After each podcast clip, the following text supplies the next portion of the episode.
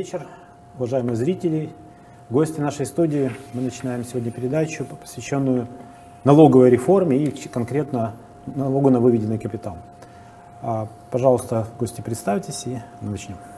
Меня зовут Клеменова Ким, я представляю компанию Logline. Э, сфера деятельности международные перевозки, сфера услуг и экспортно-импортные операции.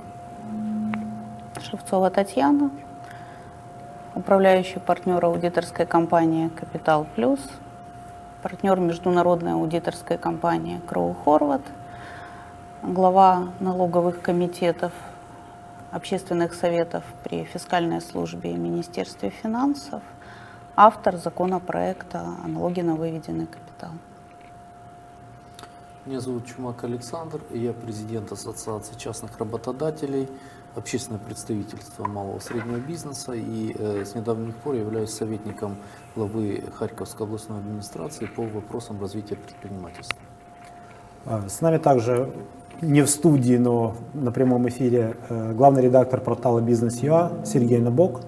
Э, он как бы полноценный участник нашей студии. И э, мы сегодня... Добрый вечер, Сергей. И мы сегодня проводим наш эфир в таком не очень довольно новом формате. Наши зрители могут быть участниками этого круглого стола, подключаясь к нам через Skype или задавая свои вопросы в чате под событием. Меня зовут Эдуард Курганский, я буду сегодня в какой-то степени вести эту, эту встречу. Начну я, наверное, с такого небольшого эпизода. Э, мой коллега, э, у него проверка, э, и налоговая отказывается признать в качестве затрат охрану магазина.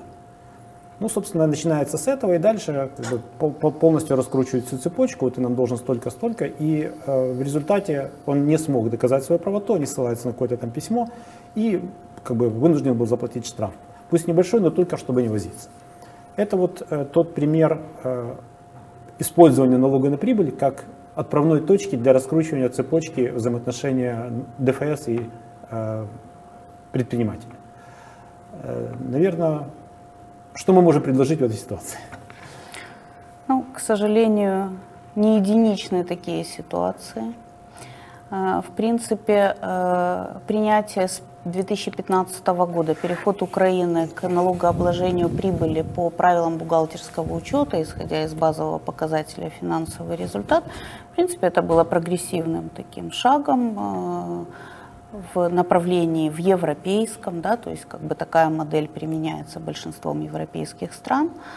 А, но, к сожалению, реалии украинские э, нас возвращают на эту землю, да, как бы и говорят о том, что не все то, что хорошо в Европе, применимо у нас. Почему так получается? То есть исторически происходило так, что десятилетиями Украина жила в совсем других правилах налогового учета. У нас существовал отдельный налоговый учет, валовые доходы, расходы, потом другие правила как бы.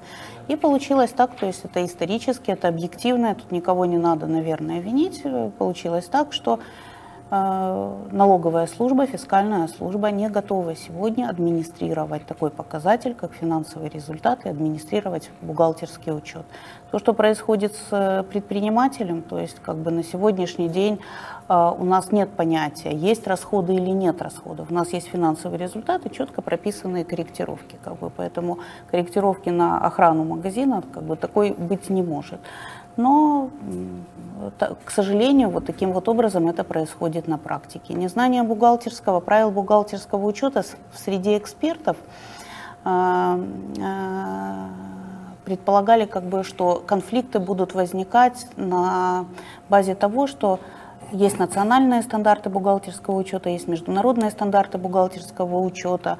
Они различные, они отличные, что это станет предпосылкой к тому, что будут возникать какие-то спорные моменты, это предполагалось. Но то, что, как я уже шучу сейчас, говорю, на Львовской 8 у нас уже свои стандарты как бы внедряются. А, более того, я серьезно, с полной ответственностью говорю, что знаю, что уже даже есть такие предпосылки прописать метод рекомендаций к учету в каких-то отдельных отраслях, областях, как бы, то есть фактически внедряются свои какие-то правила, которые далеки от идеи приведения налогового, налогообложения к правилам бухгалтерского учета. Ну, это, это сегодняшние реалии. Как бы обучить налоговую правилам бухгалтерского учета, ну, это время, ресурс, как бы это достаточно сложно, а парадигма большая. Более того, я хочу сказать, что то, о чем вы говорите, это еще такой интеллектуальный, скажем так, уровень да, возникновения вопросов. А, более низкоинтеллектуальный, вот пример коллега-аудитор рассказывала в Одессе, как бы Пришел налоговый инспектор на проверку, просидел день, бухгалтера под вечер вызывает, говорит, что у вас такое происходит, почему вы такой большой объем дизельного топлива покупаете? Он говорит, да мы не покупаем дизельное топливо. Говорит, так у вас вот все операции ДТ, дебет. То есть даже таких элементарных вещей не знают, поэтому... А, ну и не говоря уже о том, что в любом случае до сих пор мы существуем как бы в идеологии, есть установленные стандарты, которые базируются базируется на статистической отчетности процент налоговой нагрузки. А этот показатель, он вообще далек от любых стандартов, от метод рекомендации на Львовской, от стандартов бухгалтерского учета, международного, отечественного. То есть как бы поэтому эта проблема действительно есть. И именно эта проблема, наверное, сподвигла. Вы знаете, 2015 год, это вот первый год, да, который э, велся учет и налогооблагалась прибыль по правилам бухгалтерского учета, исходя из финансового результата. 2016 год – это следующий год.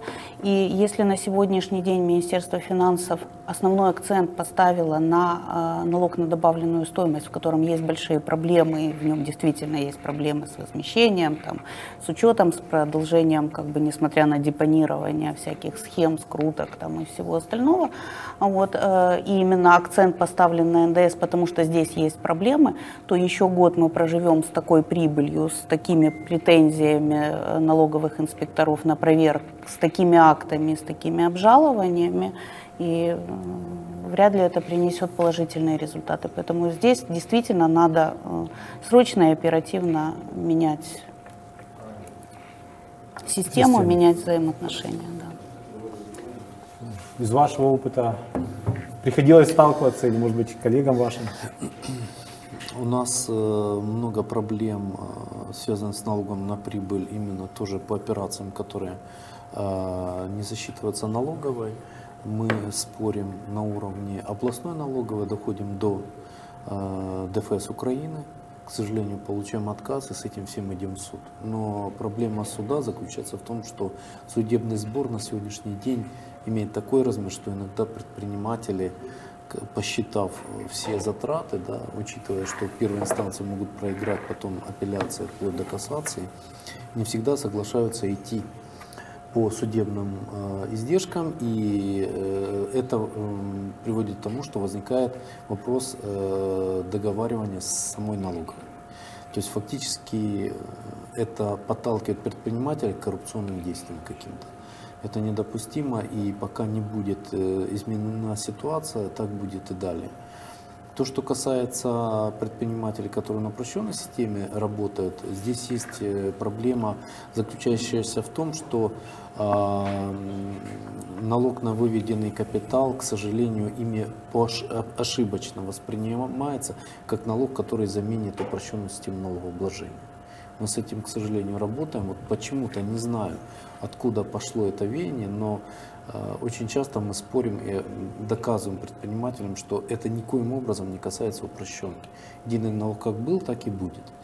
Но вот не знаю, где они такое прочитали, возможно, читают из Фейсбука, мы же знаем, что там очень много экспертов в кавычках, которые начитали чего-то, где-то слышал, ну и потом своими словами пересказал. Поэтому действительно такая проблема есть, и пока она не будет решена, к сожалению, это будет сильно сдерживать развитие бизнеса, в первую очередь в легальном поле. Можно я немножечко Да, да, дополню, бы потому что как бы, да, да, э, есть. сегодня и есть цель нашего как бы нашей встречи круглого стола и такой на э, большую аудиторию для того, чтобы объяснить как бы заблуждение в том, что налог на выведенный капитал каким-то образом заменяет упрощенную систему, но с другой стороны налог на выведенный капитал дает возможность упрощенной системе рассмотреть такой вариант, как альтернативной упрощенной системе.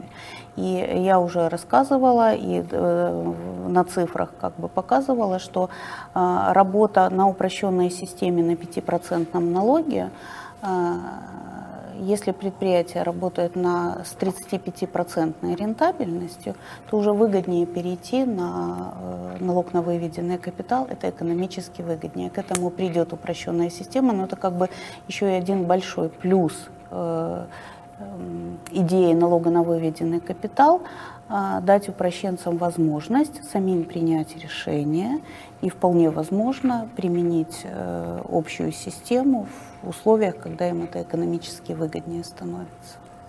Если же мы э, про единый налог зацепились, то я тут хочу просто другую немножко тему сказать. Мне кажется, что упрощенцы, для них очень вопрос не, не стоимости э, налогов, для них важен вопрос учета. Вот в ситуации с выведенным капиталом, насколько действительно, э, ну то есть есть такие тезисы о том, что не нужна будет черная бухгалтерия, Э, налоговая вообще не может проверять, проверять вашу документацию, и, в общем-то, ну, реально очень сильно упрощается учет. То есть, то есть остается только тот, который вы сдаете в налоговую как налоговый учет. Ну, во-первых, э, что такое модель налога на выведенный капитал? Налога облагается прибыль, которая выводится собственником в виде дивидендов. Ну, назовем как бы, да, по решению собственника принимается решение, получаются дивиденды. Ставка 15%. То есть 115 прибыли заработали, 15 отдали налога, 100 забрали. То есть изнутри это вообще получается ставка 13%. А, выплата дивидендов налога облагается только в ситуациях, когда эти дивиденды выплачиваются физическому лицу или нерезиденту движение дивидендов между юрлицами плательщиками налога на выведенный капитал, как бы оно не является объектом налогообложения только в тот момент, когда действительно взимается на потребление уже э, физическим лицом. При этом налог на э, доходы физических лиц в этой системе отменяется. То есть налог, э, дивиденды, налогообложенные налогом на выведенный капитал, уже не являются объектом для НДФЛ. А, далее приравненные платежи. Но эти приравненные платежи являются как бы сдерживающим моментом больше для крупных компаний, не для маленьких компаний. Но об этом тоже надо говорить. То есть приравненные к выводу э, капитала платежи. Что это такое? Это завышенные проценты от себя любимых же, находящихся в других юрисдикциях, правильно? Это э, правило налогообложения роялти, если они превышают там, 4% от э, полученного дохода. Э, это э, выплаты, ограничения по выплатам в пользу неприбыльных организаций. Это финансовые инвестиции за рубеж. Вот это вот моменты, которые также являются приравненными платежами. Их всего лишь навсего 7 таких операций, и они точно так же рассматриваются только в операциях движения капитала между плательщик налога на выведенный капитал и неплательщик. Здесь, как правило, попадают неплательщики налога ну, на прибыль сегодня, на выведенный капитал, и нерезиденты. То есть как бы другие операции в этой системе не рассматриваются. То есть платеж на э, един... упрощенца – это приравненный платеж? Платеж на упрощенца в виде Выплаты роялти, выплаты, ну, процентов... Ну, а покупка товара может... там, или услуг? Нет, конечно, а, нет, нет. То есть четко 7 объектов, это я же mm-hmm. еще раз говорю. Финансовые помощи, э, проценты по правилу тонкой капитализации, только они ограничиваются иным образом, половиной ставки рефинансирования для внешних заимствований Нацбанка сегодня на 11%, вот 5-5,5%, то, что выше, ну, это, как правило, платится нерезидентам. Это проценты только в пользу нерезидентов по правилу э, тонкой капитализации. Финансовые помощи, выплаты неприбыльным организациям э, ограничиваются полпроцента от совокупного дохода, от всего дохода компании. Это выплаты роялти по определенным правилам. То есть это очень узко ограниченный круг. И плюс прямым объектом становятся такие э, объекты, как доначисления по трансфертному ценообразованию. Как бы. Это тоже серьезный вопрос. Э, на сегодняшний момент правила трансфертного ценообразования не фактически не действуют. По данным налоговой, 1,2 миллиарда всего лишь было сделано корректировок, то есть, соответственно, 4,8 миллиона заплачено налога. То есть это совсем ничто в рамках как бы в целом страны и тех операций, которые должны рассматриваться и рассматриваться пристально, потому что это точно так же, как бы это вывод капитала в виде либо заниженных цен продаж, либо завышенных mm-hmm. цен э, импортирования каких-то товаров, услуг. Э, и также вводится правило определения правила обычной цены, а, оно, в принципе, необходимо и сегодня, потому что у нас нормы по налогу на добавленную стоимость, они оперируют понятием обычная цена, а сама обычная цена не определена. На сегодняшний день уже налоговая издала свое большое письмо, где она сама на свое вольное как бы, рассмотрение определила, каким образом она собирается определять эти правила обычных цен, и отправила это письмо как руководство на все областные налоговые службы э, как руководство к действию, что в принципе не прописано нормами закона, как бы нормами налогового кодекса, есть превышением полномочий. Мы делаем определение правила обычной цены, Вводим тот, помните, предел, который раньше существовал, 20% отклонения, он допустим. И эти правила применяем э, в операциях продажи э, товаров в пользу упрощенцев, в пользу неплательщиков налога на прибыль. Как бы. То есть действительно здесь как бы закрывается та существующая, хотя незначительная дыра по сравнению с офшорными операциями, с платежами роялти, процентов и всего остального, о чем я говорила. Но тоже такой сдерживающий момент для того, чтобы не было очень заниженных цен продажи от юридического лица плательщика налога на э, упрощенцев и физлиц, э, которые потом как бы уже генерят эту прибыль без налогообложения. А, простота администрирования заключается в том, то есть операции рассматриваются только между плательщик и неплательщик. Все, все остальные операции, они прекращают рассматриваться. Сложные финансовые результаты, сложные корректировки, как бы они тоже не влияют здесь на объект налогообложения. Но и отчетность становится намного проще осуществил операцию, выплатил дивиденды, как бы заплатил налог.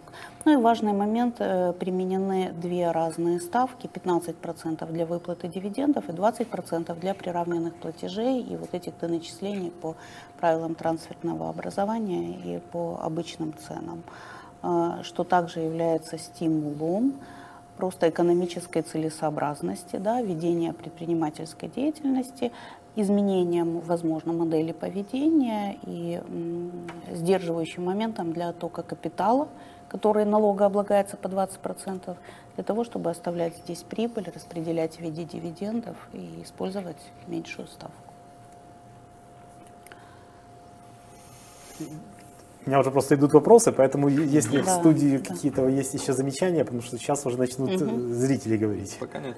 Да. А, тогда я вот, наверное, озвучу первый вопрос. Э, задает его Леонид Грицай. Он говорит о том, що э, я буду на українському. Тобто э, будь-яка спроба продати неліквіди буде розцінюватися як виведений капіт... виведення капіталу і обкладатися податком на виведений капітал. Можете це прокоментувати? Ну, наверное, не ликвид, это спроба вывести не ликвид, а не капитал. Э, такой нормы нет, продажи неликвидов, то есть обычная... Ну, то есть, ну, здесь же не продажа... сработает вот э, обычная цена, не сработает. Обычная цена может сработать, если будет продаваться неликвид, и этот неликвид продается э, в пользу неплательщика налога на прибыль и обычная цена, которая четко определена, себестоимость, что такое неликвид, как бы остаточная стоимость основных фондов по бухгалтерскому учету, как бы э, вот если будет отклонение от этой цены, от этой остаточной, неликвид это вообще нулевая стоимость, грубо говоря, неликвиды продаются по цене и учитываются по цене возможной реализации, поэтому тут и отклонения 20% не будет. Поэтому как бы тут, тут никаких моментов нет, и это не рассматривается продажа каких-либо неликвидов, она не рассматривается в системе, в модели налога на выведенный капитал как вывод капитала. Может быть, пусть слушатель уточнит свой вопрос, потому как... Этот вопрос просто был задан еще утром. Я тогда просто уточню, а вот что насчет э, публичности? Да? То есть э, я помню, там был такой момент о том, что э, если это публично заявленная цена, то она может даже на больше, чем 20% отклоняться. Ну, да, да, она тогда применяется как э, публичная цена, и она может отклоняться по-любому. То есть публичные цены э, применены в правилах определения обычной цены Эм, публичные цены – это розница, это торговые сети, как бы это вообще-то для вот э, маркетов, магазинов и ну, всего остального. Это публичное предложение цены. Э, Если мы Публично... на каком-то там сайте сделаем заявление о том, что я готов продать свои неликвиды там за смешные деньги, то будет ли это считаться публичным предложением? Ну, по определению нашему нет. Нет. Да? Хорошо. Э, ну, э, коллеги, те, кто задает вопросы, я прошу их как-то аргументировать, э, поэтому тогда я смогу как бы их уточнять.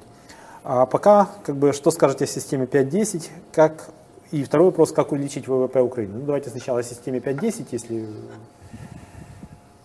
Давайте я, я, я не есть сторонник Хорошо, давайте я, я попробую, давайте я бы... попробую прокомментировать, а вы скажите, прав я или нет. То есть, на мой взгляд, проблема системы 5.10 заключается в следующем. А, если там вводится налог с оборота на каждом этапе продажи. Для ситуации, когда простая технологическая цепочка, условно говоря, добыли уголь, уголь и из него произвели электроэнергию, это простая цепочка. То есть мы обложили налогом только два раза, уголь и электроэнергию. В случае, когда мы переходим к довольно сложным технологическим вещам, производству мобильных телефонов и прочее, то где очень, этап производства очень длинный, и на каждом этапе мы будем облагать продукцию налогом на, э, с оборота, то в результате цена будет ну, завышена, явно завышена.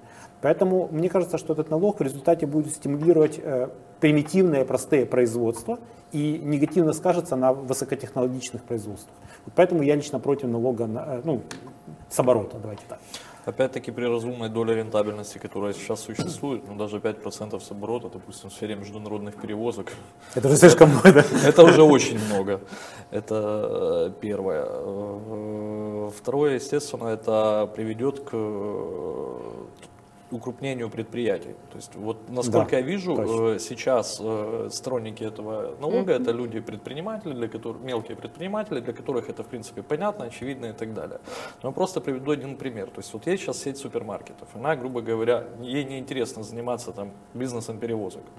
Она знает, что она отдает эту перевозку на аутсорс какой-то сторонней э, компании-перевозчику, который закладывает там 10-15% на этой перевозке и там с них платят, грубо говоря, налоги. Что произойдет при системе 5.10? Эта перевозка тут же на 5% подорожает. А компания, которая, грубо говоря, раньше заказывала это, эти перевозки, э, включив в свой состав это, мелко, это мелкое предприятие или открыв свое транспортное подразделение, уже этот налог оплачивать не будет. Угу. То есть априори все, все э, мелкие предприниматели при налоге 5-10, они будут, вы, вы, они вот, что самое главное, Никто они, об этом не задумывается. Они, они все да. этого хотят, но они не понимают, что первый удар будет по мелким, по мелким предпринимателям, так как максимально будут укрупняться предприятия, чтобы максимально вертикально, включить вертикально вот интегрированное да, предприятие. Да, да, чтобы да, включить да, да. в себя максимум услуг и минимизировать налоги. Ну, собственно, да, это ответ малому бизнесу. Вертикально интегрированная компания – это то, что убьет малый бизнес и вообще убьет конкуренцию. И, в общем-то, мир идет к, к специализации, и э, этот налог с оборота, он противоречит специализации. По поводу 5.10 еще, а, давайте не забывать еще другие предложения, которые никто не упоминает от 5.10. Это открытие границ и хождение валюты наряду с гривной. Угу. Ну, комментировать это мы даже не будем.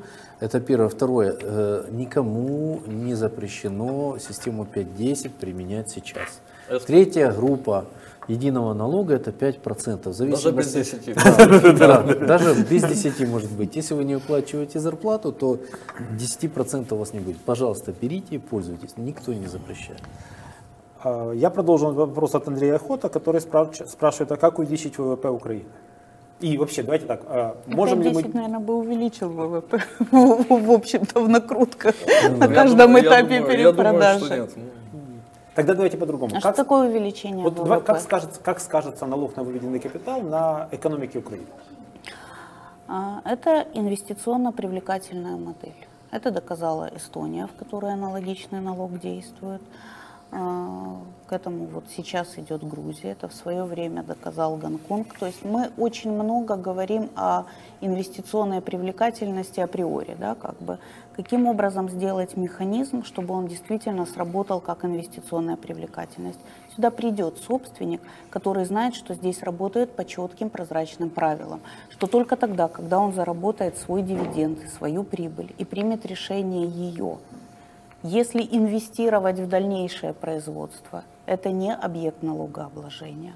Он инвестирует, он развивает производство. С точки зрения бюджета это дает поступление других налогов, тех же зарплатных, тех же налогов при ввозе оборудования, при покупке оборудования. То есть это тоже дает рост ВВП. И только в тот момент, когда он принимает решение, что предприятие в состоянии заработало уже такую прибыль, в которой он уже может участвовать как участник, собственник и получить свой дивиденд, в этот момент он налогооблагает эту сумму. Да, пожалуйста, Да. что Да, я хотел поддержать Татьяну. Первое – это покупка основных средств, она вымывает фактически налогом на прибыль у бизнеса деньги. То есть фактически заработав какие-то деньги, на которые я хочу купить какие-то основные средства, а фактически, для, вот, допустим, в транспортном бизнесе это прямое создание рабочих мест. Я хочу купить еще один грузовик, взять еще одного человека на работу, чтобы ездили машины, платились налоги и так далее и тому подобное. Это со стороны страны. Но э, приходит конец года, я посчитал, что фактически у меня деньги на грузовик есть, но фактически должен подать декларацию по налогу на прибыль, заплатить налог на прибыль, и у меня уже денег на грузовик нет. То есть это первый момент. Второй момент я хотел обратить внимание, вот у нас очень э, часто среди политиков всех рангов и уровней очень любят говорить за рейтинг Doing Business. Даже специально его открыл. И хотел сакцентировать внимание на чем. То есть помимо инвестиционной привлекательности за счет низкого налогообложения, да, э, э, при- будет приток инвестиций в страну. Но еще, в частности, за счет упрощения э, в общем бизнеса. Я не вижу сейчас э, последних данных вот почему-то на сайте этого рейтинга по легкости уплаты налогов, но в прошлом году еще я смотрел, в Украине э, самый, один из самых худших показателей, ниже нас была только Бразилия, еще какая-то страна, по количеству часов, затраченных на подготовку отчетности и э, да, налоговой отчетности. И это не в последнюю, э, не в пос- э, в основном это было вызвано, скажем так, даже налогом на прибыль, потому что у нас вот уже упоминалось, что у кого-то охра- э, охрану магазина сняли с затрат. Таких примеров на самом деле среди бизнеса сумасшедшее количество, где до идиотизма доходит. Там визитка, если там на- напечатана фамилия, имя, да, то это уже не затраты предприятия, это уже э, Доход физлица. Доход физлица. Да, и таких примеров, вот я только сейчас вспомнил. Опять-таки, если говорить за тот же транспортный бизнес, который мне там ближе, колеса отдельно амортизируются, амортиз- э, отдельно амортизируются, то есть все это, э, грубо говоря, вместо одного, одного основного средства, которое там бог с ним еще можно было бы как-то вести, у меня получается 18-20 основных средств. Все это нужно учитывать, все это нужно амортизировать, и это все, а зачем? То есть фактически, если посмотреть по транспортным предприятиям, у меня почему-то уверенность, учитывая сейчас низкую маржу э, в связи с ситуацией на транспортном рынке, то сейчас посмотреть сумма уплаченного налога на прибыль, она, наверное, э, сравнима с, со стоимостью администрирования этого налога, если посчитать бухгалтеров, созданные рабочие места, э, закупленное программное обеспечение, не- необходимость его администрирования и проверки, а это, ну, это правило выброшенные Знают деньги, все, да. что если, э, что если сумма уплаченного налога соизмерима со стоимостью его администрирования, значит этот налог что? Неэффективен. Э, К нам подключился Сергей Набок. Сергей, вам, пожалуйста, слово. То Вы как-то... Мы вас слышим? Пока не слышим. Мы хотим услышать. Э, Не Мы пока слышим. не слышим Сергея. А будьте добры, можно звук в студию как-то? Нет.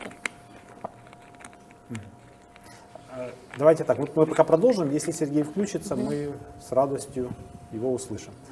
Эм, Пока мы как бы говорили про э, инвестиционную привлекательность и э, простоту. То есть давайте еще дальше пойдем. А если со всех этих сторон этот налог так хорош, то есть какие-то э, вот какие замечания сейчас мы слышим от оппонентов?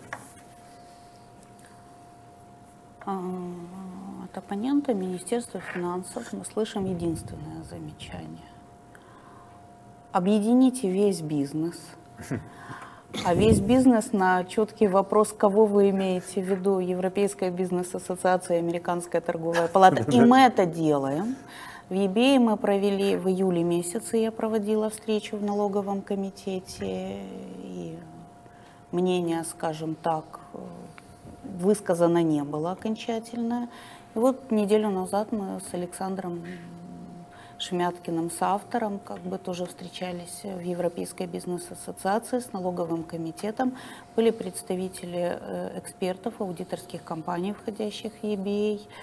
Э, разослали законопроект последнюю версию, но высказывания людей, которые собрались, не, не, небольшая команда была, небольш, немного людей собралось, там что порядка 8 представителей, 80 представ... 8-10 представителей, а все отозвались, получили ответы на свои вопросы, и отзывы были одобрительные.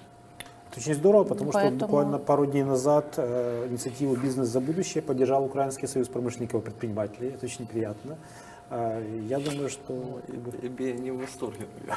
Да, а почему? Вы понимаете, ну давайте Потому теперь что тогда это все, говорить... представительство, это все представительство иностранных компаний, для которых это все-таки более чувствительный, наверное, вопрос. А Поэтому, каком- в каком а давайте, а давайте Да. говорить так, вот мы э, болеем за украинский бизнес или за, за европейский бизнес? Нет? А, Ну, подождите, подождите. чтобы Это не совсем понимали- правильное как бы рассуждение. На самом деле предприятия с иностранными инвестициями, они на сегодняшний день тоже есть э, серьезными плательщиками налогов. То есть э, цифры показывают, значит, из э, 85% общего сбора налога на прибыль приходится на 1086 компаний при 269 тысяч зарегистрированных плательщиков налога на Остальные его прибыль. просто не платят. Платят, но в меньшем объеме. Ага.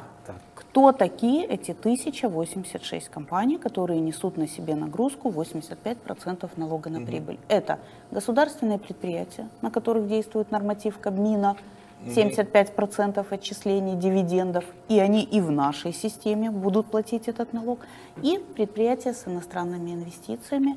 Модель поведения многих этих предприятий такова, что они здесь работают для того, чтобы заплатить дивиденды собственнику. И вот основная ошибка Минфина, это одна из претензий, объедините весь бизнес. И, э, Мы это делаем в том числе с помощью сегодняшнего круглого стола.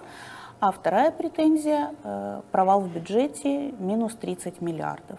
Эти 30 миллиардов были, как уже замминистра Евгений Капинус часто говорит, вместе со мной, с вами, обращаясь ко мне, были рассчитаны. Да, действительно, так было просчитано на базе 2015 года, отчетности сводной 2015 года, в которой на минуточку не было основного объекта выплаты дивидендов в пользу нерезидентов, потому что у нас были ограничения Нацбанка.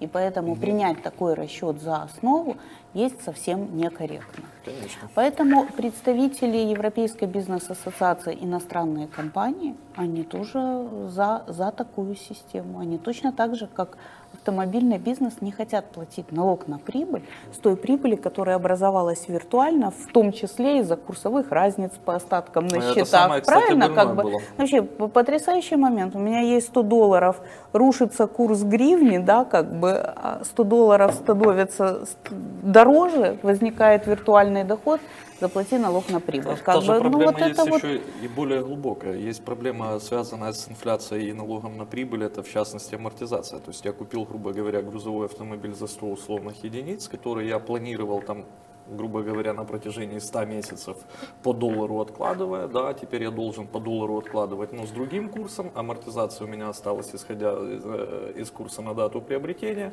и получается нарисовалась прибыль, которой фактически нету, то есть я фактически проел, э, проел амортизацию. Чтобы, в общем-то, закончить с, тем, с темой иностранных инвестиций, если можно. Можно я Да. по поводу Да. амортизации? Да. Вот на сегодняшний день э, аргументация, контраргумент в отношении вот, Мгм. да, ваших э, доводов может прозвучать следующее. Минфин на сегодняшний день, тот законопроект, который подготовлен, но пока что не зарегистрирован, вы же знаете, что применены правила ускоренной амортизации. Это рассматривается Министерством финансов как тоже составляющая инвестиционной привлекательности. Более того, сначала эта ускоренная амортизация в первоначальном варианте была 5 лет вместо 4 по отдельным объектам, она совсем не была ускоренная, потом у нас стало 4 года. Учли замечательность, в последнем варианте было вообще 2 года. Но тоже рассматривается как инвестиционная привлекательность. Но особые правила. Если вы автомобиль приобрели, аморти... установили амортизацию, во-первых, это по вновь приобретенному э, оборудованию, там, автомобилям, технике и всему остальному.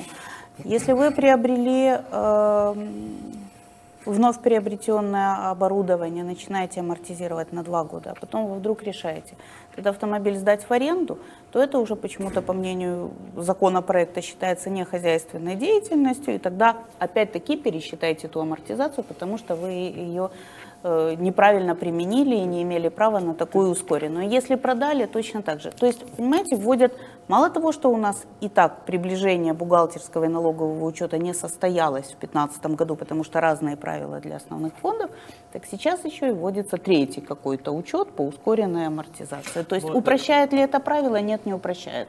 И Э, все равно это останется полумерой по сравнению с Конечно. вашим налогом на выведенный капитал. Это останется полумерой, потому Безусловно. что не решит той проблемы, которую я говорил, что реинвестировать прибыль в основные средства я могу только после уплаты налога на прибыль. Конечно, конечно. Более того, вы имеете абсолютное право свое применять в бухгалтерском учете ту амортизацию, которую тогда вы это уже применяете, никого не и вам не интересует, надо. фактически. Конечно, да, уже тогда эта Да, это, кстати, амортизация важно. никого Бухгалтерия не становится вашим интересует. внутренним Абсолютно. делом, и отпадает Абсолютно. необходимость Как я считаю черной себе бухгалтерии, да. амортизацию, через сколько я продам эту машину, за сколько я ее продам. Это ваше это управленческое согласен. решение. Да, да. Чтобы все-таки закончить вопрос с иностранными инвестициями, я прочитаю вопрос.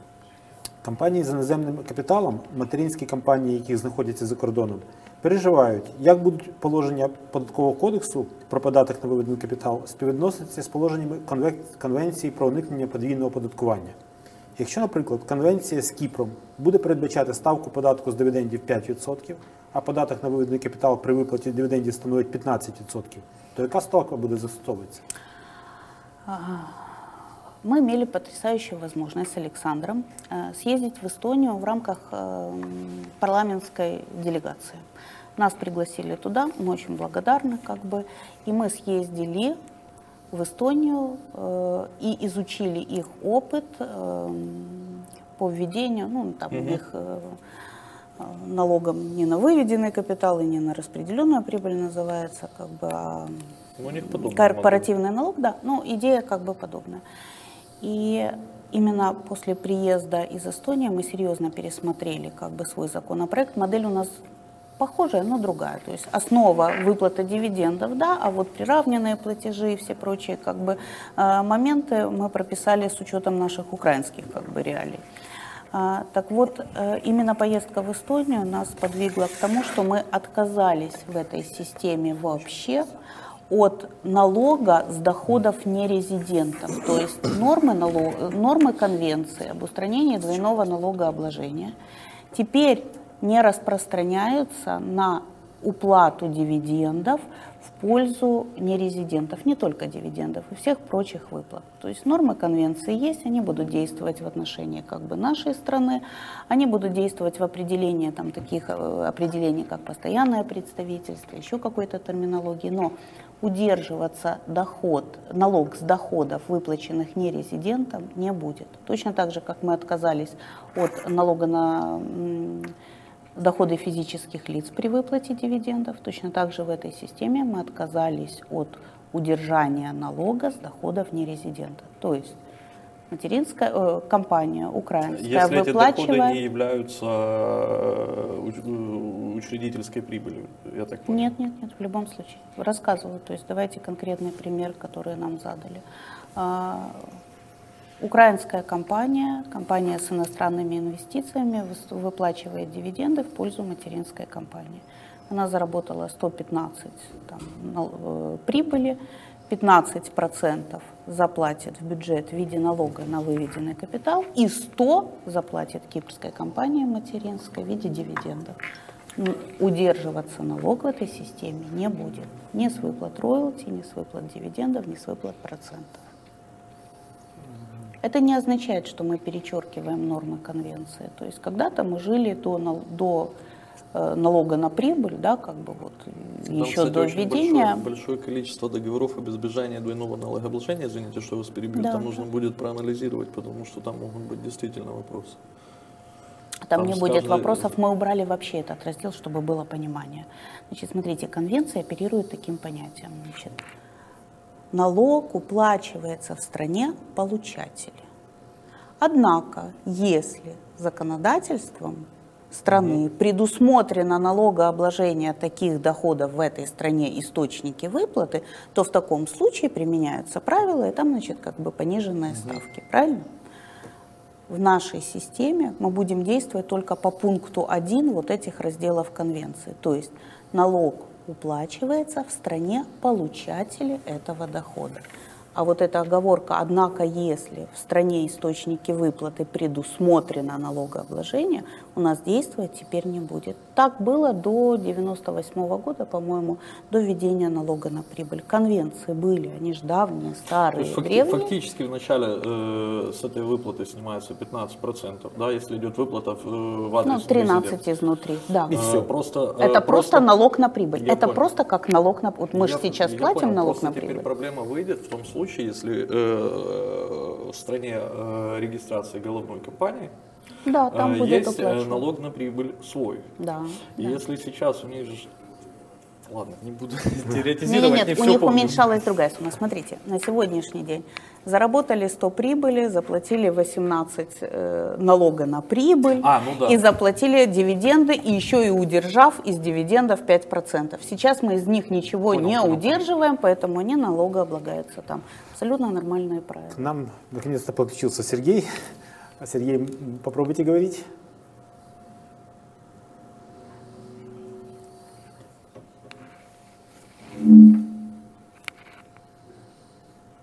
Э, Слушаем вас.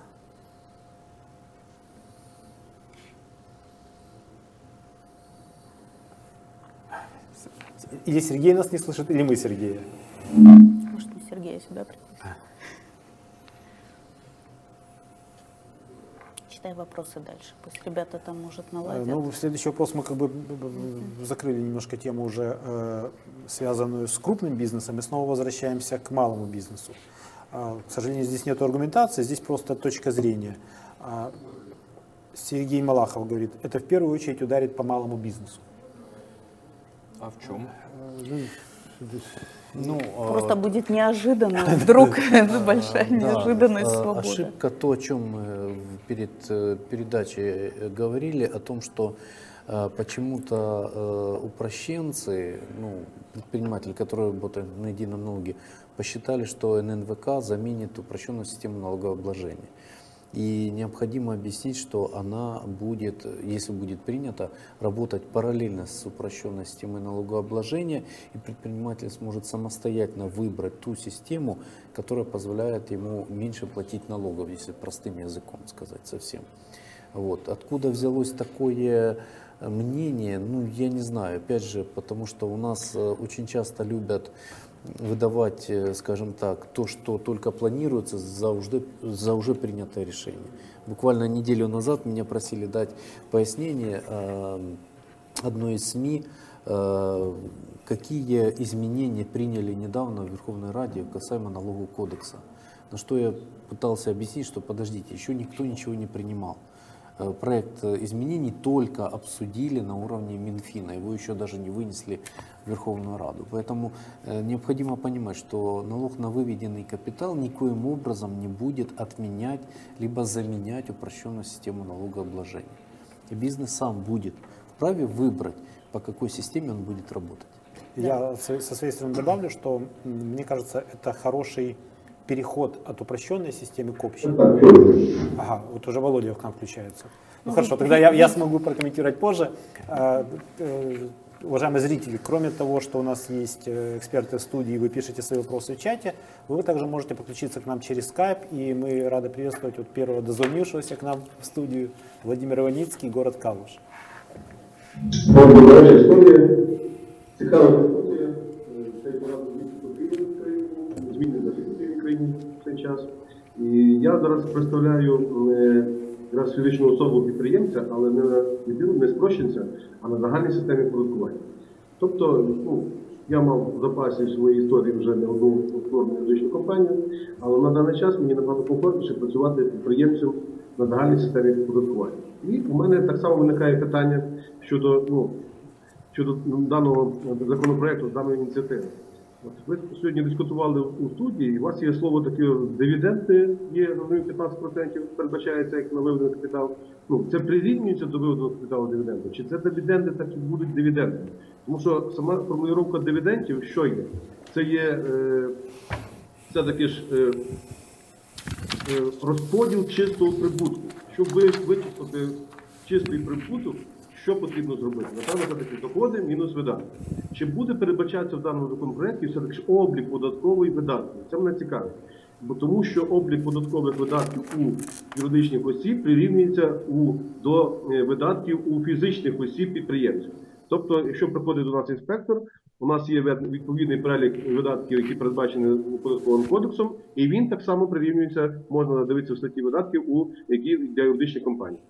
І тому мене цікавить, е, ну чи взагалі в цьому законопроекті такі підприємці, як я в даному випадку, фізичні особи на загальній системі, взагалі буде стосуватися даного законопроекту. Це велика е, кількість підприємців на Україні, яка веде свій бізнес так само, як я. Я думаю, що це було непогано мати таку армію е, підтримки серед підприємців фізичних осіб щодо даного законопроекту, щодо підтримки даного законопроекту.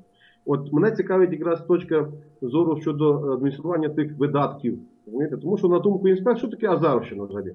Азарщина це мобілізація коштів через, вибачте, додаткові нарахування, через штрафи. Так? І на даний час ця азарщина не відмінена. Приходить інспектор, і на його думку, наприклад, чи на думку якоїсь там колеги, які в нас засідають під час перевірки, оці видатки, чи там занижені доходи, чи нав- навпаки завищені видатки. І починається з інспектором це все канітель. Е, Тут я зрозумів функція дискреції, тобто, е, щоб е, трактування інспектором, на його думку, відповідних норм законів були усунені максимально, в цьому законі ніби передбачається. Я так зрозумів. Наскільки він передбачається, воно життя покаже. Наскільки буде прозорий, буде простий до застосування і гарний до, до, до, до як говориться. І тому питання кажуть, як там все-таки ж передбачається от, в даному облік видатків. Що буде після того, як, наприклад, уявимо його приймуть цей законопроект, так стане він законом, як буде передбачатися видатки? Бо я щось так переглядаю цей закон, що не, не, не, не зрозумів. Тому що вживається слово дивіденти, а дивіденти потребують його визначити об'єкт до нарахування дивідендів. Тобто має бути чистий прибуток. Дякую вам. Дякую за запитання. Воно дуже слушне і важливе запитання. І для того, щоб прихильники у нас були і фізичні особи підприємці, я зараз відповім так, як це прописано в е, законопроекті. Тобто дивіденд в нас визначений так дійсно як частка сплати прибутку на корпоративні права, але в понятті е, оподаткування дивідендів, а також є е, таке розуміння, як інші платежі, які е, сплачуються власнику бізнесу. Тобто у вас буде платіж, який ви вилучаєте як свій власний дохід. Він також буде прирівнюватись до виплати дивідендів і буде оподатковувати за ставкою 15%, 13% е, ззовні. Да? Що стосується вашого запитання, сьогодні ви працюєте на загальній системі оподаткування за правилами, визначаєте оподаткований свій дохід е, за правилами третього розділу, розділу податок на прибуток. Податок на виведений капітал заміняє собою розділ третій. Тобто ви будете працювати з посиланням на цей же розділ третій, але вже за принципи оподаткування е, податку на виведений капітал. І будете сплачувати свої чесні 13% суми дивідендів, які ви будете отримувати на руки. З тих сум виплат власних, власних коштів, які ви будете на руки отримувати. Я дала відповідь? На загальній системі є е, платник податку на доходи фізичних осіб, а не податку на прибуток. Чи буде стосуватися так? Тобто, з ваших слів, е, ну я зрозумів, що податок на доходи фізичних осіб для таких, як я, суб'єктів підприємниця, буде замінений так само податком на виведений капітал. Да. Я так зрозумів? Да, да. Да, ви правильно. А, Продолжая тему вот малого бизнеса, я хотел еще одно тут мнение привести. Олег Колпакчин пишет. Е, Вважаю, що податок на виведений капітал дасть змогу великому та середньому бізнесу не використовувати спрощену систему податкування в схемах по мінімізації податків, що звільнить спрощенців від постійних спроб влади ликвидувати спрощенную систему. То есть это такой политический мотив, да, то есть как бы, но, но он действительно будет работать. То есть если э, не надо дробиться на упрощенцев, то как бы мы с- и, и снимем эту постоянную проблему, когда искусственно создается некий конфликт между упрощенцами и общей системой.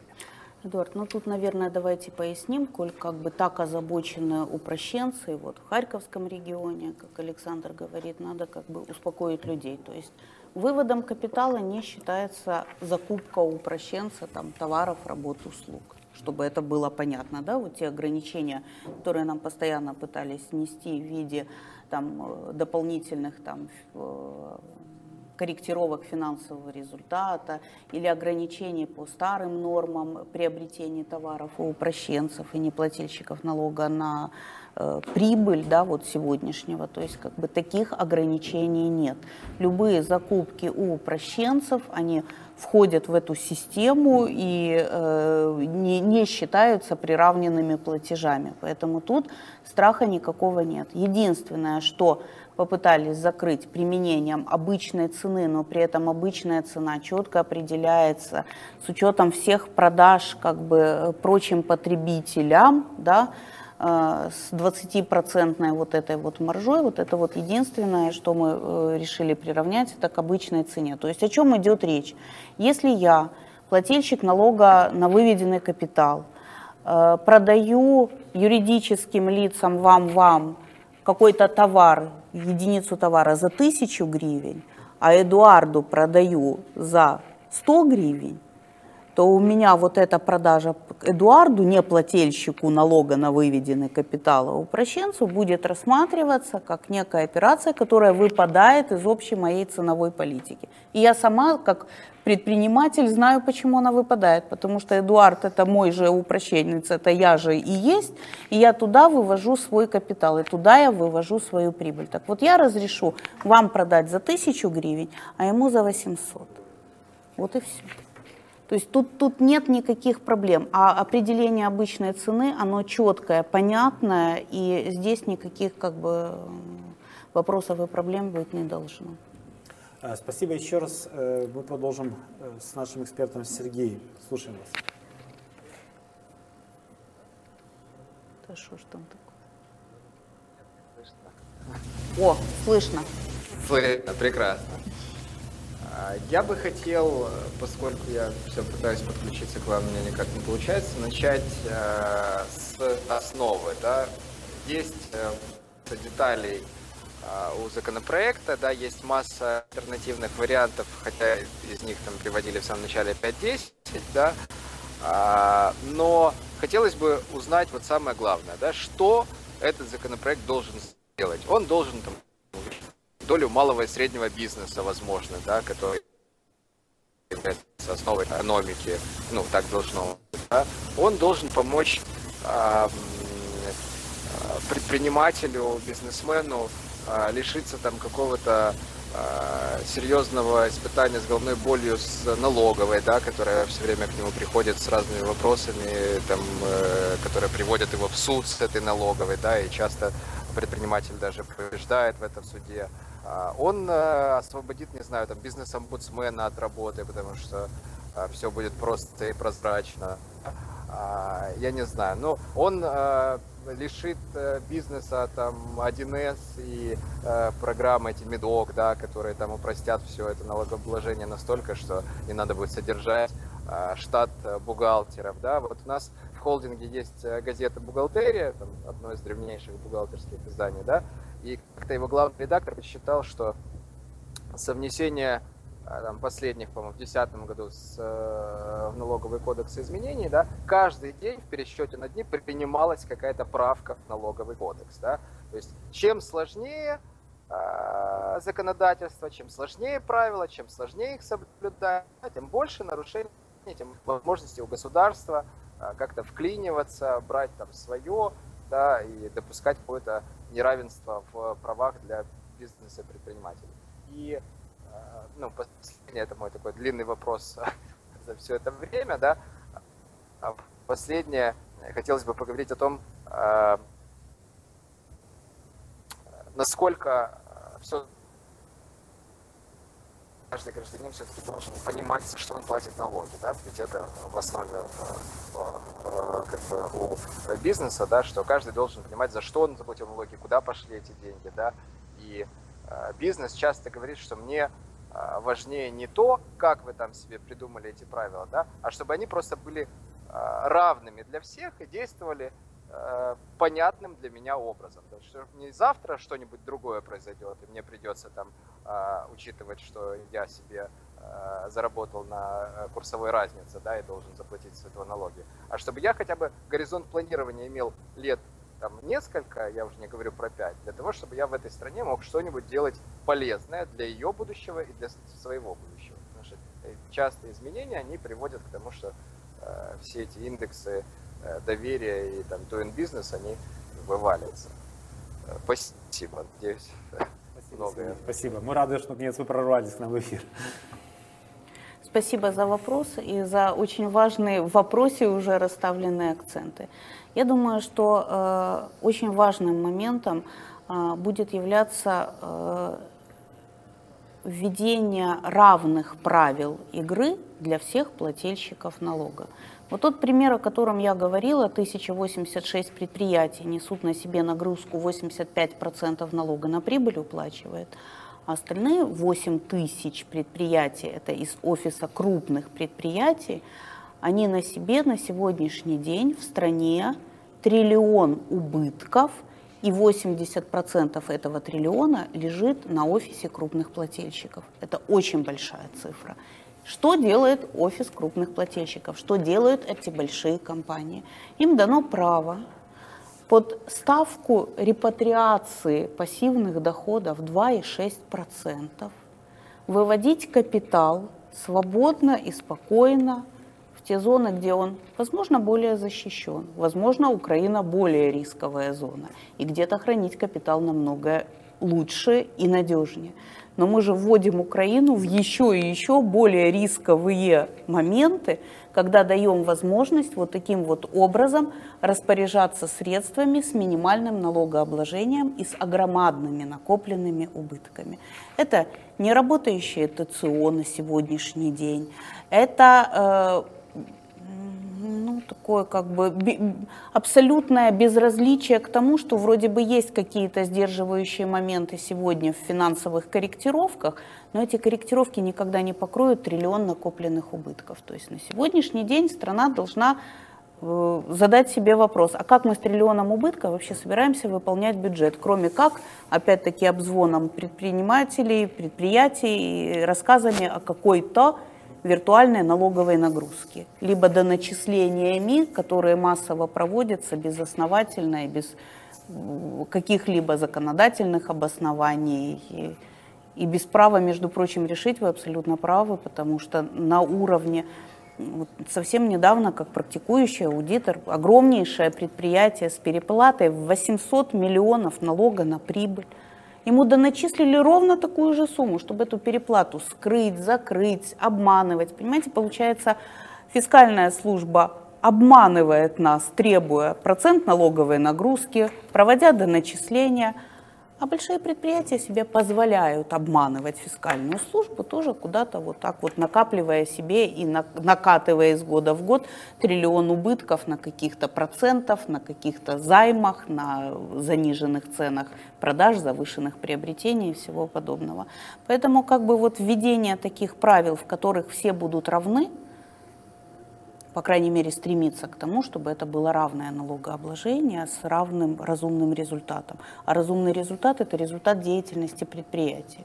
То есть мы, с одной стороны, вводим равенство, с другой стороны, даем э, возможность основывать свою э, и строить свою налоговую модель предприятиям на принципах абсолютной прозрачности, экономической целесообразности и сдерживающих моментов для оттока капитала. То есть на самом деле э, мы, мы пытаемся решить вопрос, который, между прочим, он присущ как бы и всему, всем европейским странам. Не случайно на сегодняшний день активно ведутся разговоры об антиофшорном пакете законодательства, правильно? Э, контролируемый иностранные компании, меры антибэпс, потому что на самом деле и в Европе точно так же, как и у нас, у нас вообще уже как бы провал по сбору налога на прибыль, там он меньше 2% ВВП составляет, но точно такая же тенденция и в Европе наблюдается. И агрессивные методы размывания налоговой базы, они присущи не только Украине, они присущи всей Европе. И поэтому все задумываются о том, каким образом сделать меры, которые бы сдерживали э, вот такие вот махинации как бы с объектом налогообложения давали доходы в бюджет. Вот этот механизм он э, решает достаточно ну, интеллигентно, да? Да, вот я бы так сказала, наверное. Очень интеллигентно. Это предложение бизнесу. Пожалуйста, работай здесь, получай здесь свои дивиденды, все нормально. Это, кстати, и шаг э, и к следующим моментам. И нулевое декларирование грядет, как бы и оно будет, понимаете? Почему бы собственнику не задекларировать здесь свои доходы? И тогда и вопросы декларирования нулевого и декларирования доходов физлиц, оно тоже решается. Ну и, конечно, важный еще момент э, – это э, простота и легкость администрирования. Фискальной службе, ну вот честно вам скажу, как бы когда мы делали расчеты, начальник департамента сказал, говорит, Шевцова, что ты делаешь? Говорит, а куда мы все пойдем работать? А, на самом деле мы даем механизм, который не предполагает, ну не может уже налоговый инспектор прийти и сказать, а почему у вас охрана где-то на затратах, а почему у вас э, еще какие-то вопросы и проблемы там с финансовым результатом. То есть как бы э, Налоговая служба должна акцентировать внимание на совсем других моментах, на важных моментах, на больших моментах, на моментах вот этих триллионов убытков накопленных. Они объективны, да, безусловно, обвал, гривни и все остальное, но как бы, э, но в любом случае как бы это есть моменты, которые необходимы для администрирования. Необходим нормальный квалифицированный штат для проверки трансфертного ценообразования. Но с другой стороны, этот механизм очень красивый и антикоррупционный. И если сегодня Минфин э, э, анонсирует свой законопроект как антикоррупционный, э, упрощающий администрирование, то вот этот налог, он четко ложится в эту идеологию. Он делает просто-напросто те намерения, которые, те шажки, которые делает Минфин в сегодняшнем законопроекте, налог на выведенный капитал помогает его сделать более решительным и эффективным, этот шаг. Вот э, Спасибо, Сергей. Хотели продолжить? Да, спасибо большое за э, ответ. Я э, хотел бы просто услышать как, какую-то четкую формулировку э, по поводу того, есть ли стратегия по всем этим предложенным изменениям, да, что в конце мы должны получить. То есть есть ли какой-то KPI, на который мы рассчитываем. Внедряем этот законопроект, да, делаем из него закон, и там через год, через два, через три что должно произойти. И если не происходит, то что дальше? Понятен вопрос. На самом деле, я вот сейчас затруднюсь сказать, но я точно, точно знаю, что этот вопрос нам задавали. На пять лет мораторий мы были намерены прописать в законопроекте. Он, по-моему, установлен. Пятилетний мораторий на вот введение такой системы.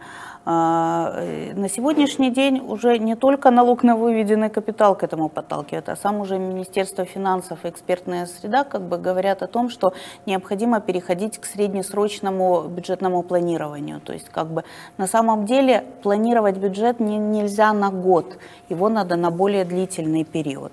Э, в Эстонии налог, э, вот такая система налогообложения сработала на третий год. Первые два года действительно было чуть уменьшен объем поступлений, но неизвестно, как это сработает в Украине, потому что на самом деле та теневая экономика, которая у нас есть, если заработает налог на выведенный капитал, вполне возможно, что у нас такого большого обвала не будет. Ну и грузины точно так же сейчас, Грузия, вводя аналогичную, ну, один в один эстонскую систему, они тоже говорят о том, что первые два года они прогнозируют э, падение сбора налога. Но я еще раз говорю, у нас налог, во-первых, он собирается, действительно собирается э, методом далеким от экономического понятия прибыль, правильно, а просто налоговая нагрузка, ну, грубо говоря, 5-10, правильно, у нас вообще в стране это работает. Вот. Э, и эм, э, на третий год Эстония уже показала сбор налога намного более высокий, чем, э, чем был до этого. И 10 лет Эстония работает, и вы знаете, в парламенте, в Министерстве финансов, в налоговой службе мы общались на этот счет, все сказали, да о чем вы говорите вообще, никаких перспектив и никаких планов к тому, чтобы заменить этот налог на стандартный там, налог, классический налог на прибыль, нас даже и не предвидится. То есть все работают на этом с применением такого налога, такой системы налогообложения. Поэтому как бы, в общем-то, и мы на это рассчитываем на самом деле. Ну и уже не говоря о том, что эффективность администрирования, ну, безусловно, в этой системе намного более высока.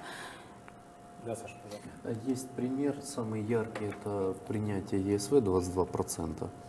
А, взять Харьковскую область, значит, Харьковская область ежегодно в среднем собирала 800 миллионов ЕСВ, когда он был высокий, там в среднем 41-42.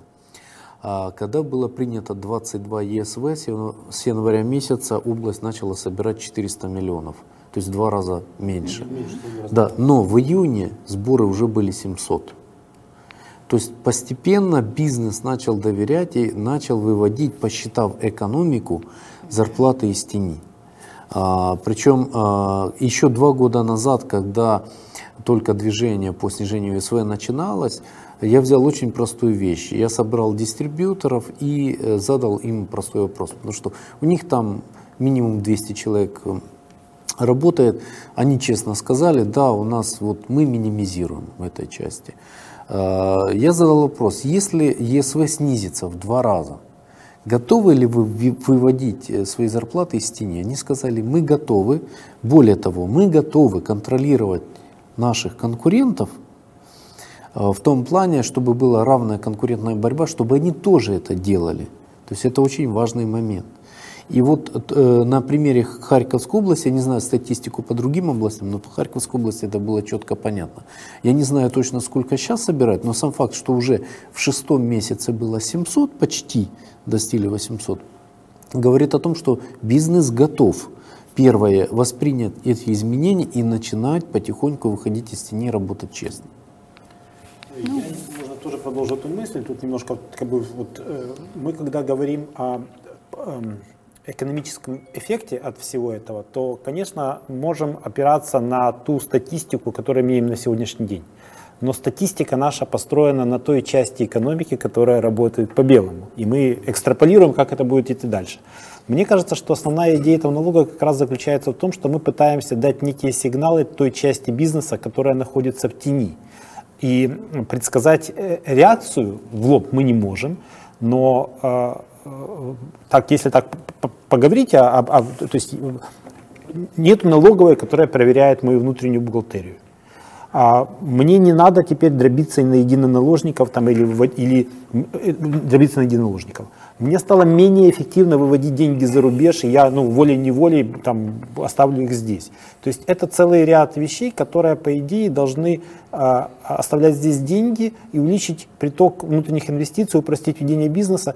То есть можно говорить о том, что главным результатом этого всего будет детинизация бизнеса. И это, вот как хороший Саша сделал, сделал пример с ЕСВ, то, в общем-то, э, мне кажется, что сейчас Минфин идет по пути э, выстраивания прозрачных и понятных отношений в НДС. А, мы добавляем, мы заменяем налог на прибыль налогом на выведенный капитал.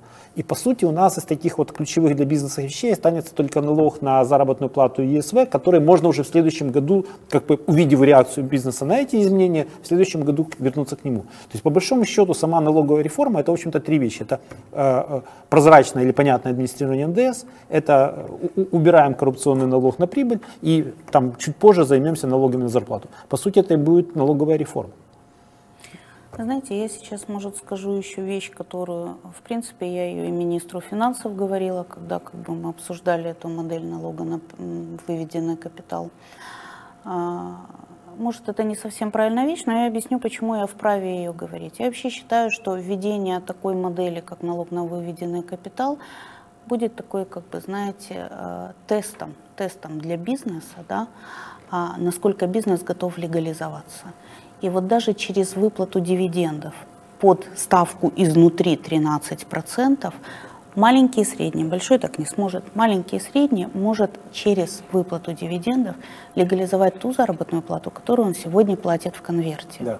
Э, Я могу об этом сказать четко. Это не будет означать, все боятся, что это провал в ЕСВ и в зарплатных налогах. Нет, этого не будет, потому что у нас действуют потрясающие нормы по индексации заработной платы. Понизить ее ниже, чем есть сегодняшний уровень, нельзя.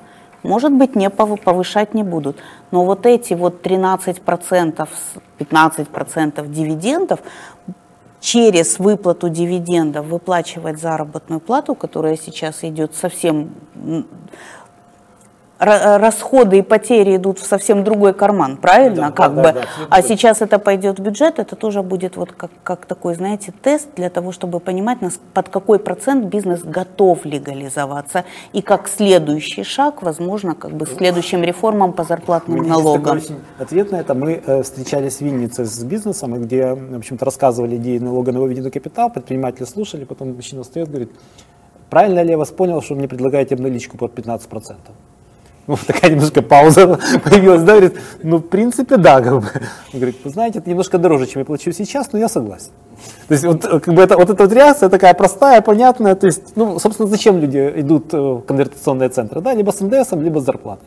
НДС наводит порядок Минфин, с зарплатой мы как бы действительно понимаем, что эти 15, там 10 или 15 процентов, которые бизнес платит сейчас за обналичку, он так или иначе их платит, но они уходят в карман частным лицам, да. Будут они теперь уходить в государство. То есть Ну, это, это, это прирост бюджета, в конце концов. Да, это обналичивающие деньги вернутся в бюджет, все нормально. Так вот, Да, ну я согласен, да. Так вот, вы хотите, я вас насмешу, как бы не только вот этот вот маленький предприниматель, как бы, да, такую фразу произнес, а в Европейской бизнес-ассоциации, когда каждый из членов присутствующих EBA высказывался в по поддержку или не поддержку э, НВК, но все высказались в поддержку, одна женщина сказала, говорит, ребята, говорит, так меня подкупила, говорит, там наличка под 13%. То есть так мыслит бизнес, который зажат в рамки, шаг вправо, шаг влево, какие-то непонятные штрафы, до начисления, обжалования и все прочее. Как бы, то есть, как бы это... Ну, тут еще есть отголоски э, лохматых 90-х годов, да, когда, помните, было в газетах печатали обналичу. Вот. И когда э, деньги на счету можно было снять и пойти и потратить как представительские расходы в э, ресторане. На самом-то деле бизнес без, э, в Украине, во всяком случае, без наличных денег не может вести деятельность свою. Ну, э, это нужно признать. И поскольку государство пыталось каким-то образом э, минимизировать злоупотребление с наличными деньгами, то у нас выведение денег, кроме ну, за исключением одного банка, не будем называть какого, э, выведение денег со счета достаточно сложный процесс. И когда бизнес говорит обналичивание, ну, он на самом деле и подразумевает возможность взять официально деньги с расчетного счета и пустить их в оборот, ну, в бизнес, но в виде наличных, потому что не везде сейчас можно совершить э, э, платежи по безналичному расчету или с карты корпоративной. Поэтому, ну, на самом деле, с одной стороны, да, мы смеемся с этого термина, но он в бизнесе на самом деле немножко имеет другой оттенок. И вопрос тоже может быть решен, когда э, оперирование с наличными деньгами, либо с оперированием денег прямо с расчетного счета через корпоративную карту будет упрощен там до минимума. Сергей, вам удается повернуть наш разговор в очень такие неожиданные русла, да, поэтому снова вам слово.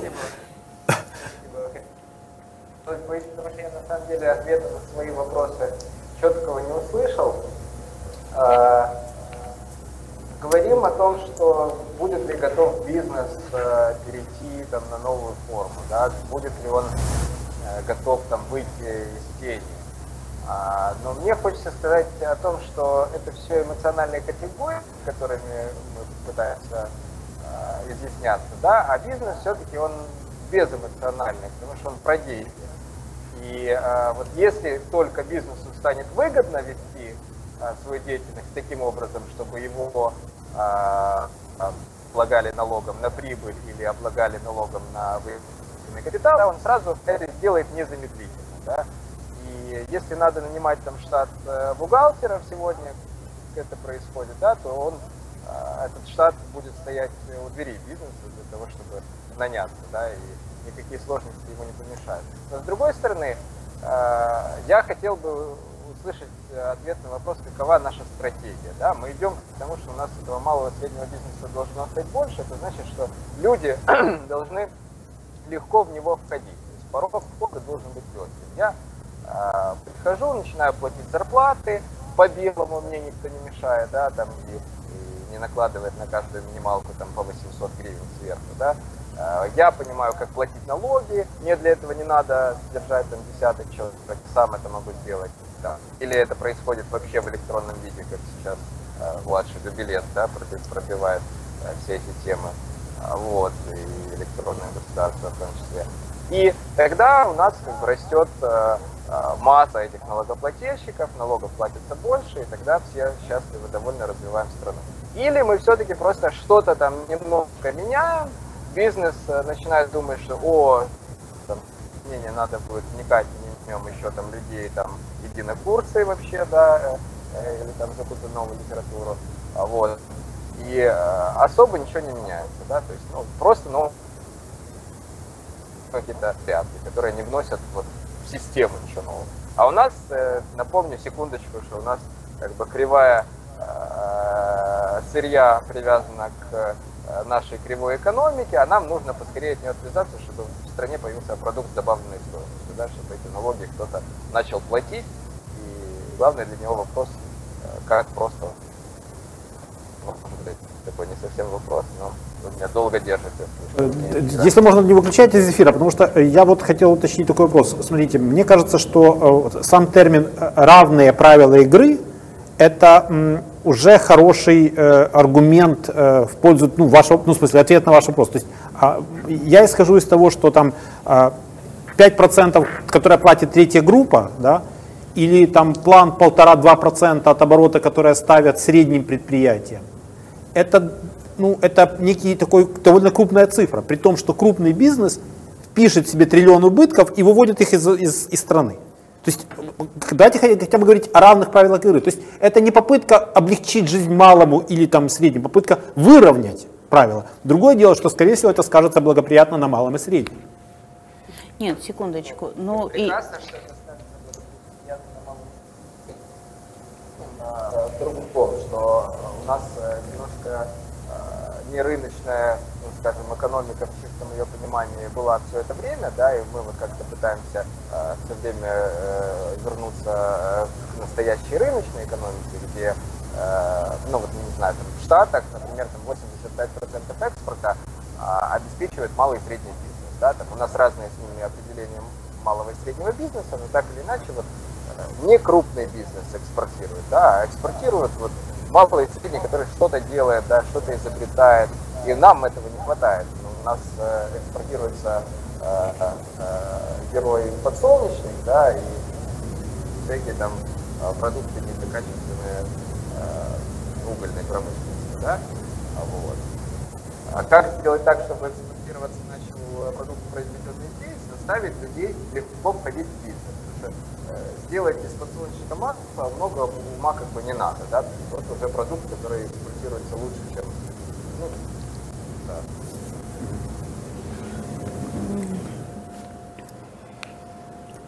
Можно? Да, давай. Я в двух словах скажу, э, тоже как представитель бизнеса, я не буду оперировать такими сейчас сложными вещами, там, как KPI, э, дальносрочная стратегия и так далее. Хочу просто сказать, что первоочередно для малого бизнеса э, основной месседж и основное упрощение, улучшение с этим законом – это значительное упрощение администрирования налогов. То есть э, по некоторым, э, я уже упоминал сегодня там сферу перевозок, это одно из, да, когда э, администрирование налога на прибыль, оно действительно, э, стоимость администрирования налога на прибыль, она у мелких предприятий может быть сопоставима с уплаченным этим налогом на прибыль. То есть, когда у меня нету этого сложного налога, с этим большим количеством исключений, с этим большим количеством требованиям, разночтений и так далее и тому подобное, для меня это ну, облегчение. Это первое. Второе, э, большой плюс для среднего предпринимателя, это не вымывание э, оборотных средств, которые я планирую инвестировать в основные средства. То есть я не буду платить налог на прибыль до тех пор, пока я физически не забрал со своего предприятия деньги. Если я оставляю деньги в бизнесе, если я покупаю основные средства, развиваю свой бизнес, у меня не возникает налоговой нагрузки. У меня не происходит тех проблем, которые вот сегодня уже упоминали, 1-2% налога с оборота. У меня упрощается налоговый учет, у меня появляются свободные деньги. То есть, э, как э, представитель бизнеса, я тут вижу только один позитив.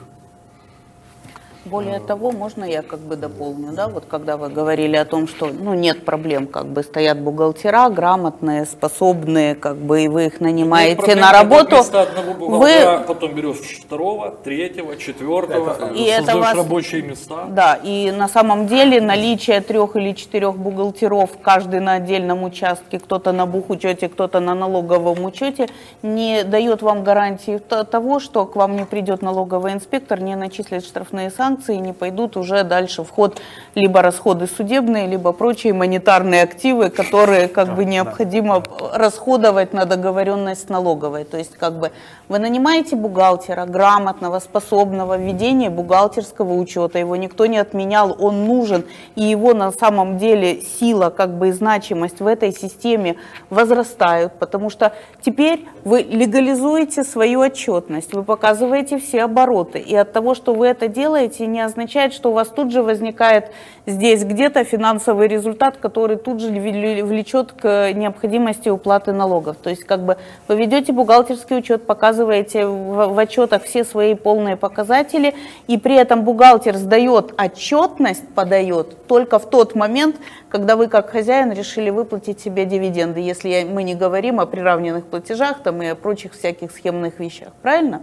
То есть как бы бухгалтер подает отчет только тогда, когда происходит выплата дивидендов. Все, на этом отчетность по прибыли заканчивается.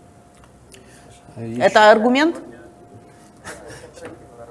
Сейчас тут еще, наверное, будет много аргументов. Тихо, потом... тихо. Красиво, некрасиво, не понял. Хочу э, понять, для того, чтобы законопроект увидеть, да, для того, чтобы он прошел все э, инстанции, необходим ну, так называемый политический таран. Да? Кто это у вас? Кто вас Кто? Еще раз, адвокат, вы про адвокацию спрашиваете? Или да. Кто, как мы проводим? Кто, да, кто будет вот лицом э, всей этой истории? Кто э, возьмет на себя там все риски? Кто будет совершенно ответственность Давайте вернемся вот, к цифрам, и мы не, не, не, не, не. Для этого мы, наверное, собрались, чтобы э, рассказать на, э, зрителям о качестве этого законопроекта и его преимуществах, для того, чтобы как бы вот такую адвокационную кампанию вести в том русле, в котором мы ведем. Смотрите, на сегодняшний день два года посвящено вот этому вот законопроекту. Э, два года усилий двух компаний, двух людей, двух компаний, которые с нами связаны, как, э, которые есть нашими компаниями, наши аудиторы и юристы, которые помогали нарабатывать эти нормы. На сегодняшний день э, Министерство финансов в июне или в мае месяце, когда пришел новый министр, начались встречи как бы с нами, с, с авторами законопроекта 3357, и на сегодняшний день он положен в основу, этот законопроект, э, сегодняшних изменений Министерства финансов, кроме налога на выведенный капитал. С нами много встречались, общались, было несколько встреч в кабинете министров, много встреч в Министерстве финансов, на сегодняшний день Министерство финансов, когда закрывались все рабочие группы по наработке сегодняшнего законопроекта, э, Министерство финансов говорило о том, что как только мы подаем законопроект, мы тут же начинаем опять разговаривать на тему налога на выведенный капитал. Ну, то есть по, по третьему кругу, если уже не ошибаюсь, да? По третьему кругу. То есть как бы это надо, и для того, чтобы он был поддержан, я же еще раз повторила, как бы необходимо действительно массовое движение бизнеса, что бизнес поддерживает и сторонником является этой идеей. Логически, как дойти до того, кто является нашим стейкхолдером? Немножко цифр. Цифры эти были подготовлены ко второму конгрессу предпринимателей, который у нас прошел в декабре, по-моему, да, прошлого года. Или когда? Ну, где-то там. Э, Значит, Дмитрий Ляпин и его команда сделала аналитику административной нагрузки. Административная нагрузка – это в деньгах выраженные затраты, которые несет бизнес для соблюдения законодательства, в частности, налогового. Так вот, согласно этой статистике, оказалось, что бизнес э, чем крупнее бизнес, тем, естественно, нагру- налогонагрузка э, ниже. Э, Крупный бизнес, э, олигархический бизнес, несет нагрузку в, разде- в размере 0,2-1% от оборота, тогда как малый бизнес несет 3,5-8,3% от оборота. А теперь возьмите третью группу единого налога и прибавьте 8,3 от оборота. То есть фактически бизнес на третьей группе налог, э, налог, э, единого налога может нести нагрузку суммарную, налоговую, административную больше 13%. То есть бизнес в таких условиях в принципе развиваться не может. Это говорит, что именно категория малого бизнеса в первую очередь должна быть заинтересованной стороной принятия этого законопроекта. Еще две цифры. 70% сведенного бюджета Украины наполняется малым и средним бизнесом. 80% всех официальных рабочих мест – это малый и средний бизнес. То есть это та ниша и э, тот потенциал, который может дать, вот мы начали говорить о увеличении ВВП, увеличении бюджета. Это та ниша, которая может в короткосрочной перспективе, как пример СЕСВ, дать э, хорошие результаты. То есть после, если мы доказываем бизнесу, что действительно ННВК позволяет уменьшить административные нагрузки за счет э, упрощения адми, э, администрирования налогов, да, э, да, а- одинаковые условия, потому что крупный бизнес станет платить чуть больше, мы же понимаем, да, а малый бизнес станет платить меньше. Таким образом, вот та ниша, которая заинтересована в том, чтобы этот э, налог был принят, эти изменения. И именно с ней нужно работать, и именно эта ниша должна быть лицом а, тех изменений, которые нужно принять, и адвокатировать их. Другое дело, как объединить бизнес, мал- малый, мелкий, микробизнес и средний бизнес, которые в принципе не привыкли вкладывать деньги в создание условий для а, то есть так называемого бизнес-климата, потому что э, культуры членства, которые э, в организациях, которые должны представлять интересы бизнеса и быть его лицом, у нас, к сожалению, на сегодняшний день нету. Те вот там одна, две, три копейки, которые в советское время мы платили, будучи членами профсоюзов, на сегодняшний день наполнение вот этой маленькой там стоимостью в одну чашку кофе в день э, бюджета общего для адвокатирования э, принятия этих изменений пока что нету. Но мы в этом направлении работаем, тем не менее. Э, Сергей, вы с нами? Мы как бы да- дали Я ответ. с вами. Да, о, даже голос, у нас слышимость улучшилась. Э, Я надеюсь, мы смогли, как смогли, ответить на ваши вопросы. Э, Если мы уже будем немножко завершать, возможно, все-таки вам первому, вот как бы на завершение слова, что вы все-таки думаете о выведенном капитале и о том, как, как, на кого мы должны в этой ситуации сделать ставку. А, Смотрите, я вот абсолютно поддерживаю э, все движения, шаги или хотя бы поползновения к лучшему да, в нашей стране. А Единственное, надо понимать и держать в голове, а, кто от этого выиграет больше всех, да, чтобы не получилось, что а, все действительно в равных условиях, но есть какие-то другие, не все, у которых эти условия, скажем, там, чуть лучше или или да, А, вот, поэтому тут э, не может быть наверняка просто э, реформы и э, какого-то одного конкретного налога, да, нужно менять тех людей, которые а, будут его подсчитывать потом, да, и те люди, которые этих людей будут контролировать, а, и те люди, которые должны как-то обращаться куда-то с жалобами, да, их тоже нужно как-то считать. А, Вот, поэтому м, ну, мне кажется, вот имплементация и вот движение в какую-то там европейскую сторону. А, можно я еще вот вернусь там к, э, к началу нашего разговора, да? А, э, Была упомянута Эстония, да? А какие страны еще вот шли по такому пути, ну там сравнимого с нами размера, сравнимого с нами количество налогоплательщиков? Может мне кто-нибудь? Э, Понимаете, в чем дело? Дело в том, что налог это достаточно новый, и, в общем-то, 10 лет в Эстонии. в, Эсто- ну, в В Эстонии Эстонии 10 10 лет, лет э, но, скажем так, Эстония была первая и, возможно, единственная страна. да? Гонконг, по-моему. Да, и вот еще, да, правда, вот две страны. Сейчас его приняла Грузия. А, Я бы здесь говорил не по размерам страны, я бы говорил сейчас о той ситуации, в которой эти страны оказались. Страны, в которых э, слабые институты и страны, в которых высока коррупция, а, мы не можем использовать традиционные европейские методы. А В этом смыс- смысле Украину надо сравнивать не с Европой, а с э, той Европой, которая была 200-300 лет назад. Да? То есть, а, вот, ну, это мой ответ, поэтому как бы... Ну, в общем-то, ответ правильный. А почему мы никогда не говорим, вот когда мы пытаемся сравнивать, а вот в каких еще странах? Послушайте, а в каких странах еще условия ведения бизнеса на таком низком уровне. Вот почему мы все время пытаемся по системе налогообложения взять за пример те страны, в которых есть культура налогового поведения, культура э, подачи отчетности, культура э, взаимоотношений с фискалами, понимаете, которая выстроена... Да, Да, да, да. Мы не можем ввести ни институт налоговых консультантов, ну нельзя его вводить, как бы, когда э, аудиторская компания, например, будет подтверждать там отчетность, и она уже будет неприкосновенна для фискальной службы. Нельзя в нашей этой стране вводить, потому что это тоже коррупционный механизм будет, который разрушит все, как бы и рынок предоставляемых услуг, и просто коррупция вообще расцветет, не знаю, каким там цветом, понимаете? То есть давайте сравнивать, да, у нас такие условия, но мы ниже всех, понимаете, по всем условиям и выше всех по коррупции, на самом деле уверенно передвигаемся, вот где, где мы занимаем высокие позиции, так это в, в по- позиции по выводу и оттоку капитала из страны. Давайте вот как бы сравним здесь все составляющие. Да, в Эстонии, да, Грузия сейчас взяла в пример. Абсолютно с вами.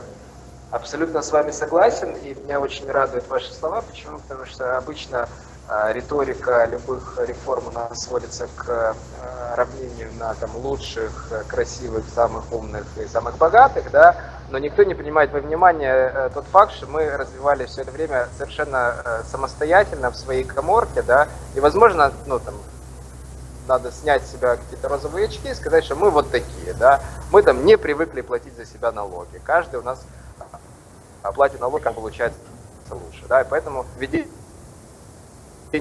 правил, вот, действительно учитывать вот эти вот индивидуальные особенности нашего общества. В этом я с вами абсолютно согласен, и поэтому я и спрашиваю, да, как у нас это будет контролироваться, есть ли какая-то там обратная сторона, там жесткая дубинка, или что у нас будет лежать вот на, э, напротив этого прекрасного пряника.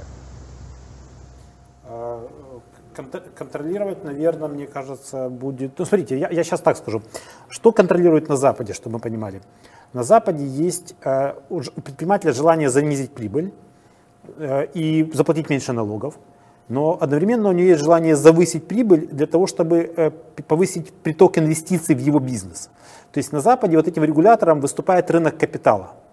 У нас этого рынка капитала не существует, потому что, ну, я не буду говорить почему, но его не существует. Поэтому у предпринимателя остается только один стимул – занизить прибыль. Все, и поэтому у нас этот налог не работает.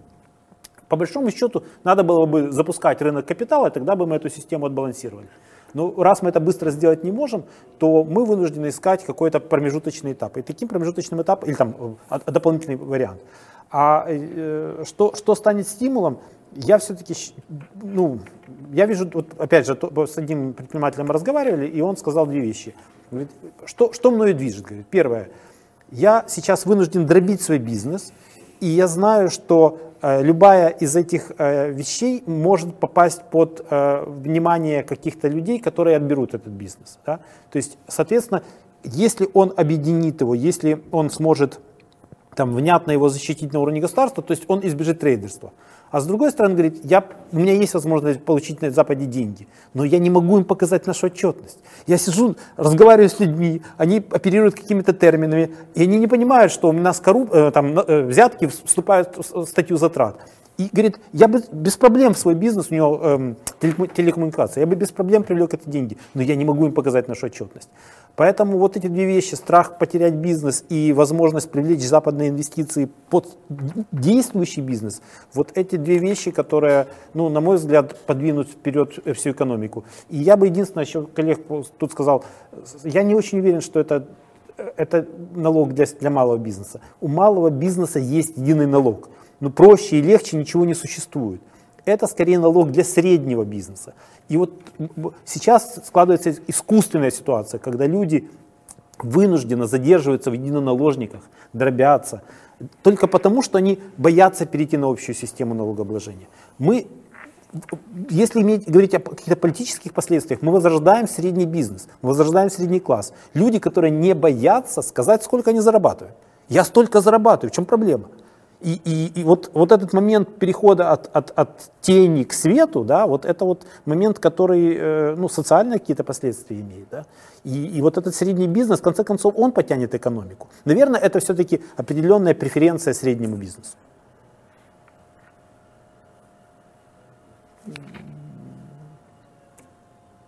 Мы вас не слышим, к сожалению. Хорошо, э, коллеги, нам уже как бы показывают, что время наше истекает, и мы, к сожалению, так и не успели поговорить об адвокации. Видимо, это будет уже тема следующей передачи. Я надеюсь, мы еще встретимся. А, если у вас есть что-то сказать в завершение, пожалуйста, вам слово, и будем закругляться. В общем, нет. Ну тогда спасибо вам за этот разговор. Я надеюсь, э, он был интересен не только нам и нашим зрителям. А, спасибо студии «Идеалист» и успехов э, той компании э, «Бизнес за майбутнее», которая взяла на себя инициативу продвижения этого налога сегодня.